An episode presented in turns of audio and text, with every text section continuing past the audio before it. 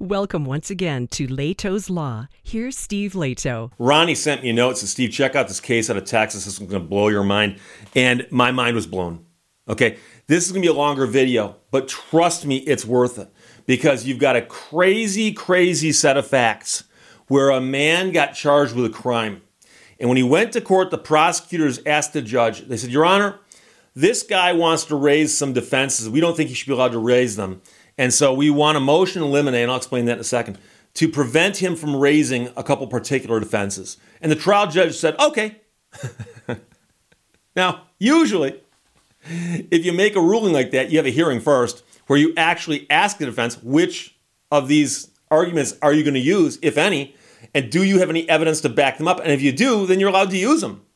If the prosecution can simply walk into court and say, Your Honor, we've decided not to let them use these defenses. And the judge goes, okay, how is that a fair trial? That's not how it works. But this is not even from a news story because Ronnie sent me the link to the opinion, okay? And the opinion is by the Court of Criminal Appeals of Texas. So this is the opinion on appeal. This case has what we call tortured history. It's gone back and forth, a whole bunch of times. And the net result is this man does get a new trial. Sadly, this has now been running through the court system for years. And it's a crazy case called Rogers versus the state of Texas. Of course, in the trial court to be captioned as the people of the state of Texas versus Rogers. But some states on appeal put the appealing party, the appellant, first to indicate who's brought the appeal so you don't get confused by that. So it's in the Court of Criminal Appeals of Texas, Rogers versus Texas, and this is appellant's petition for a review of what's going on here. Appellant was originally charged in a 2-count indictment for burglary of a habitation, which is sometimes a distinction they make. Did you break into a house that people live in, or did you break into a building where people don't live? Okay, and they predicated that on either the intent to commit a felony or attempting and having committed a felony therein.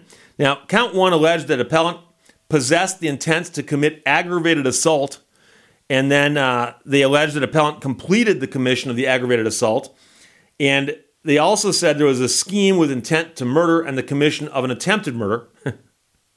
Work with me on this one. It's worth it. From the same incident, but by a second indictment, appellant was separately charged with aggravated assault with a deadly weapon. Now, here's the deal. During a pre-trial hearing, the state informed the trial court that they would waive some of this and proceed solely with the burglary of a habitation based on the commission of aggravated assault as charged in the indictment.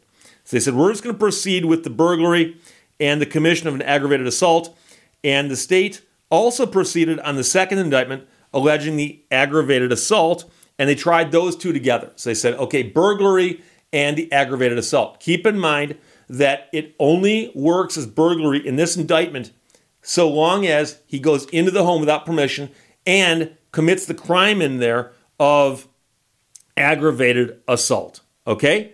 Now, the man was convicted of both of those, and he was sentenced to 40 years for the burglary, 20 years for the aggravated assault to be served concurrently. Now, he took an appeal on that one, and the court found that the burglary conviction subsumed the aggravated assault conviction and thus vacated it.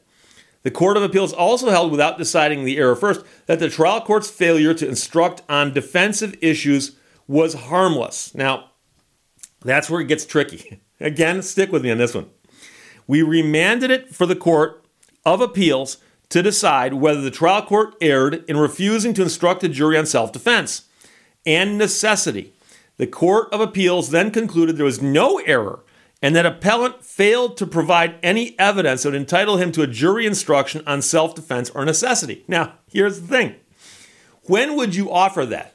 After trial or before trial? Well, you'd like to offer it during the trial, but if you're told that you can't offer it during the trial, then obviously you can't offer it during the trial. The problem is, why would they tell you that you cannot offer evidence in defense of yourself? So, as we remanded to the Court of Appeals to decide, the court then concluded there was no error because the defendant failed to provide any evidence. Following the Court of Appeals opinion after remand in January of 2019, we granted review for the second time. Having already decided harm unanimously, the only remaining legal issue is whether the error analysis was flawed. After a thorough review of the case, we conclude that the trial court made a mistake by refusing to grant the requested defensive charge of self-defense. As we previously held, appellant was harmed at every stage of this process.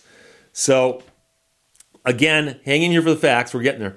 Prior to jury selection, the state had filed a pretrial motion in limine seeking to exclude facts that went to the heart of the appellant's defense. And in limine is Latin, which basically means on the threshold. And motions in limine are brought on the threshold of trial, right before trial. They're usually brought literally the morning of trial or the days preceding a trial. And they're like last-minute things being brought up right before trial. And so the motion in limine sought to exclude facts that were part of the appellant's defense. Specifically, the state sought to prevent appellant from raising any defensive issues during voir dire, which is questioning the jury, opening statements, cross-examination, and if the appellant chose to testify, he would not even be allowed to testify to the facts that would show that he had a defense. I mean, I guess you can't blame the prosecution for asking, but you can blame the judge for granting such a silly motion. Appellant's own testimony, again, was excluded if it addressed his own defense. Despite a complete lack of testimony to support the state's motion, the trial court agreed with the state and ordered appellant to comply with that motion and ruling. Appellant objected, and the trial court made a mistake by overruling it. So the prosecution said, "Your Honor, we think he might be tempted to argue self-defense in this case. And we don't want him to be able to do that." The judge said, "Okay, you cannot argue self-defense." Like I said, what an actual judge would do is say, "Oh, would the facts merit a defense of self-defense?" And let the two sides argue that out before the trial is started. And yes, you can have people testify before a trial too.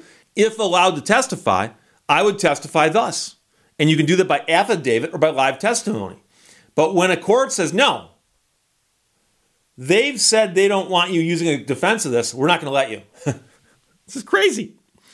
So appellant's testimony in front of the jury entitled him to the requested defensive charge of self-defense. Here's some of the facts. Appellant testified that he had been engaged in a lengthy affair with the wife of the victim in this case, the complainant. Okay? It was she who gave appellant a passcode and key to her family home during their relationship. So she's taken up with another man. She gave him a key and the passcode to the alarm system. And then he testifies that he had then entered the house on the day in question at the girlfriend's request to feed the cats. So the girlfriend had said, "Could you go to my house and feed my cats?" He has a key, the passcode. He goes, "Fine, I'll feed the cats." He parked his truck away from the house because he doesn't want the neighbors to talk. But also, theoretically, if the husband were to drive by and see how, a truck in the driveway, he might raise an eyebrow. So he parked his truck a ways away. He walked the house, used the key and the passcode to get in. He then fed the cats. While feeding the cats, appellant noticed complainant approaching the house. Here comes the husband, and this guy's inside the house. Now, I'll grant you that mistakes have been made at this point, okay? But, got to follow me on this one. Appellant testified that he could not get the back door to open, so he went into a room that the girlfriend had described as her sanctuary room, and he tried to climb through a window that she had called her escape route.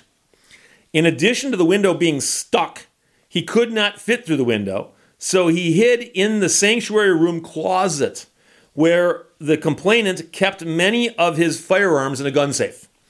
One of those, however, was on top of the safe. So appellant also testified that while in the closet, he heard the complainant, the husband, rummage around the house before suddenly appearing at the closet door in an aggressive manner, brandishing a hunting knife, and had it pointed at the guy here, and the husband shouted, "You," in a loud booming voice as he approached appellant in the closet while still holding the knife. When the appellant came face to face with the husband, who had the hunting knife in hand, then appellant grabbed from the top of the gun safe the loaded .380, and he testified at this point that while he was still holding the knife, the man reached forward and tried grabbing the gun from his hand, which then discharged while they struggled for the gun. Now, you have to understand something. That's this man's testimony. A jury does not have to believe it. You don't have to believe it. I don't have to believe it. The question is, does he have the right to tell it to a jury and then say, I was involved in a struggle of self-defense? That's what we're getting at here. And the prosecution said, no, we're not going to let him raise that as an argument during opening, closing, cross, direct, anything. He can testify to some facts, but his attorney is not allowed to ask the jury, by the way, my client was clearly defending himself. Court said he couldn't do that. So the two parties, that is the appellant and the victim, who by the way lived, testified about a struggle that ensued following the gunshot. And those, of course, vastly vary. So they've got two completely different stories, which, by the way, happens all the time in real life and in court. Okay? So the trial court had previously stated that if it gets to where we have an instruction on self-defense, I will give you adequate time to explain that to the panel, but that did not happen. So when counsel for the defendant was questioned about his state of mind at the moment, rather than conduct any additional hearings outside the jury's presence, the trial judge ordered the direct examination to stop. He excused the jury and admonished him and his lawyer by stating, you may not venture off into anything that alludes to or invades the province of self-defense. So appellant also provided additional testimony in a bill of exception. And I mentioned earlier an affidavit. And they often have a thing called an offer of proof. Offer of proof. So let's suppose that you have a trial going on and a witness is on the stand. And I say, by the way, let's talk about the Thursday. What happened on Thursday? Other side objects, Your Honor, what happened on Thursday is irrelevant. I say, no, Your Honor, what happened on Thursday is highly relevant. Now, if the jury is there, we can't argue in front of the jury about this, because if I start explaining what happened on Thursday and it's not relevant, you don't want the jury to hear that. So what will often happen is a judge will call attorneys up the bench and say, what's going on here? And I'm going to say, look, Your Honor, on Thursday, the following things happened. That's relevant. Other side goes, either that didn't happen or that's not relevant, or how do we know that's what he's going to talk about? And so I would at that point say, Your Honor, I would like to make an offer of proof. And if it goes this way, the judge would then say, jury, we're going to take a quick break here. Go out, stretch your legs, get a drink of water, do what you got to do, check your voicemail messages, whatever you got to do. And we're then going to allow me to ask questions about what happened on Thursday. And then after hearing the testimony, the judge can make a ruling and say, yes, that gets in, or no, that does not get in. The judge rules, no, it doesn't get in. Then bring the jury back in, and I skip over, and I move on. But the judge says, that looks relevant to me. Then you bring the jury back in, and believe it or not, I ask the same questions over and get this information into the record, but this time in front of the jury. If you make an offer of proof and the trial court says, no, I'm not going to let you put in proofs on that, that's actually a great position to be in on appeal, because you can say, we were going to put in an offer of proof. The judge wouldn't let us. And so what you make sure you do is on the record, and you don't do it in front of the jury, but quite often after the jury is let out, the judge will say, is there anything for the record? And you stand up and you say, Your Honor, for the record, I'd like to remind the court that plaintiff or the prosecution or defendant or whoever I am, we made an offer of proof with respect to testimony regarding the instances and incidents and what happened on Thursday. And I'd give more information on that, but I'd make it very, very clear. And we offered to have testimony on that because we believe it's highly relevant, but the court denied that request. The judge will say, thank you very much, but now it's on the record. So in this case, they filed a bill of exception, and in it, they provided additional testimony, which could have come out if the court hadn't stopped them and said, you cannot address this.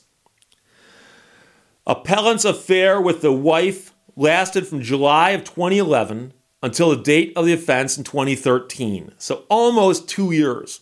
According to the appellant, who's the defendant in this case, they exchanged 70,000 text messages during their relationship and 187 on the date of this event. Now you might say, Steve, what does that prove? Oh, you'll see. Appellant also testified that the wife's husband had discovered the relationship between the two 2 months before the offense by looking at her Facebook page. Now, the Court of Appeals says we need not consider the bill of exception in this case. We mention it to highlight the actions of the trial judge, which prevented appellant from putting on a complete defense, because those facts above, if true, are relevant. To reiterate, the state sought and succeeded in keeping pertinent information from the jury based on the trial court's motion in limine ruling, the ruling they'd made at the request of the prosecution. And that erroneous ruling prevented testimony that further corroborated the affair, which then went to the underlying defense of self-defense. So when addressing a trial court's decision to deny a defensive issue in a jury charge, we view the evidence in the light most favorable to the requested submission. And here's a thing that a lot of people don't understand. So let's suppose that you've got a case that's on trial. Everyone testifies about something, and the defendant wants to get up and testify to something crazy. Something crazy. No one's going to believe it. But is he entitled to testify to it? And generally speaking, yes. You've got to let the information get in, and if the jury chooses to disbelieve it, well, that's up to them. But they have to look at it and ask themselves whether it's something that should get in or not. And when we talk about a case like this where the defendant says, I had evidence I wanted to get in, testimony I wanted to get in, that would have exonerated me, the court's got to look at that and go, okay, let's take a look at it and see if it does. And if it does, we kind of got to go with that and say it should have gotten in. Otherwise, the guy doesn't get a fair trial, which, as you know, you're entitled to because you are innocent until proven guilty. Appellate courts review a claim of charge error through a two-step process, first determining whether there's an error and how much harm resulted therefrom. When the defendant preserves the alleged error by objecting, as appellant has done here, the appellate court must reverse if the error caused him to suffer some harm. Some harm. So that's a low standard. Some harm. Doesn't have to be catastrophic harm. Doesn't have to be the harm that changed the case. Some harm. This court previously ruled unanimously that any error in the present case was not harmless. Therefore, it would rise to the level. Moreover, the U.S. Supreme Court has explained, as well as the Constitution, a presumption of innocence in favor of the accused is the undoubted law, axiomatic and elementary, and its enforcement lies at the foundation of the administration of our criminal law. So this is important. So even a minimum quantity of evidence is sufficient to raise a defense as long as the evidence would support a rational jury finding as to defense. So if somebody had said, I want to get up and testify that aliens came down, and while they were probing me, they accidentally hurt the defendant. They accidentally hurt the victim. A judge could look at that and go, okay, a rational jury is not going to find that evidence to be worthwhile at all. Now, quite frankly, I'm not sure why you'd keep that out, because I just say, yeah, go ahead, do it. The jury might think you're nutty, but they're not going to buy it. But the question is, would the evidence support a rational jury finding this, okay? So the state contends, that's the prosecution, that the trial court should prohibit a jury from returning an irrational verdict. So they're actually saying, we kept him from making this stupid self-defense argument because if the jury had found in his favor, it would have been irrational. And the Court of Appeals says, following the state's logic, it is categorically irrational to apply self-defense as a defense to burglary. Now, here's the thing. Keep in mind that the man is in someone else's house. He's there with permission, according to his testimony. He's confronted by somebody in the house that he says attacked him. Now, a lot of people might not have sympathy for him and say, "Oh, dude, you're in someone else's house. You get what you deserve what you get." He says he had consent to be in the home, and that the shot that ensued happened after a struggle regarding that gun. So we get into a whole discussion on self-defense and so on. And the Court on Appeal says a defendant's testimony alone may be sufficient to raise a defensive theory requiring a charge, meaning that requiring the charge be given to the jury and say, the defendant has raised an argument of self-defense. It's up to you whether you're going to believe that or not, but that's what he's argued. And then his attorney could get up and argue it to the jury and say, remember all these facts? This all played into it because here we go with all the evidence that the man would have used if he'd been allowed. He knew the name of the cats. He described their bowls and the location of the food in great detail. He had fed them 15 to 20 times. He also testified that this included the day in question because he placed them outside with food in them. He testified that he noticed the cat bowls were not in their usual spots because he regularly brought them back inside at night to prevent raccoons from stealing the food. He also testified that he received a key as well as the alarm code to the house from the wife. The detective testified that the appellant provided him the key to the house while he's being interviewed by the detective on the day of the incident. The detective also relied on the key to access the house so that the scene could be photographed and examined by police. The appellant and the wife had exchanged approximately 850 text messages and 2 phone calls the 4 days prior to this and through the day of the event, and 187 of those text messages occurred on the day of the incident. Appellant explained that the dimming of the light that he saw was the victim jumping in front of the door holding a knife, and he just shouts, "You," very loudly, and he's in kind of a linebacker stance. He's got his knees bent, and he's moving the knife up and down in his right hand. And he described that he took a step back as the victim started moving into the closet, and only then did he grab the gun. Now, you don't have to believe that, and a jury might not believe it. But the question is, can he testify to that, and can his attorney then argue in the closing argument, and by the way, could have also argued in the opening statement, that this is actually a case of self-defense. You're going to hear that the defendant was in someone else's house, but he was there with permission. He'd been there before. And what happened was he was confronted by the other homeowner. And something then led to a struggle, and the defendant acted in self-defense. All the defendant is asking here is to be able to make that argument to a jury. Because he was told, and his attorney was told, you cannot argue self-defense based on these facts. And this, of course, is crazy because that would be self-defense if these facts are true as alleged, or at least it could be. We therefore cannot agree with the prosecution's proposition that if one party is acting reasonably, the other can never be. Even under our standards of review, we acknowledge that reasonable men may disagree and can still remain reasonable. We also are not certain, contrary to the prosecution's presumption, that complainant was automatically justified as a matter of law to utilize deadly force against appellant simply because he never gave appellant consent to be there. Texas law does not blanket authorize the use of deadly force against trespassers, especially in the middle of the afternoon.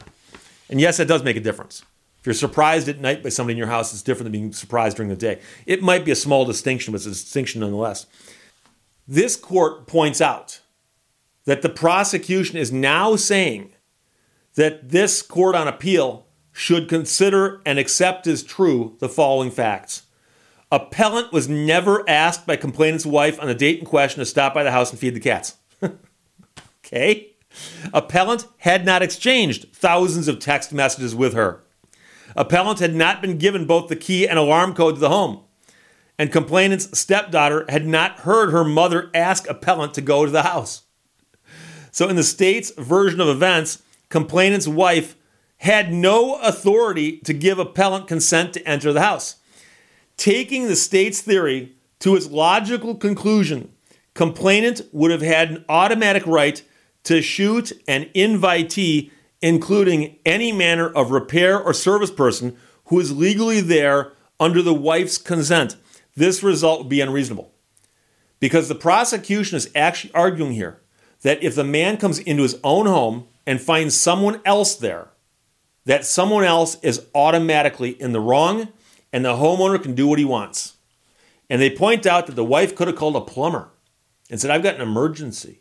And the plumber comes over, and while the plumber is plumbing, in walks the husband and goes, hey, I didn't invite the plumber in. And the same would obviously be true for an electrician, cable guy, anybody else.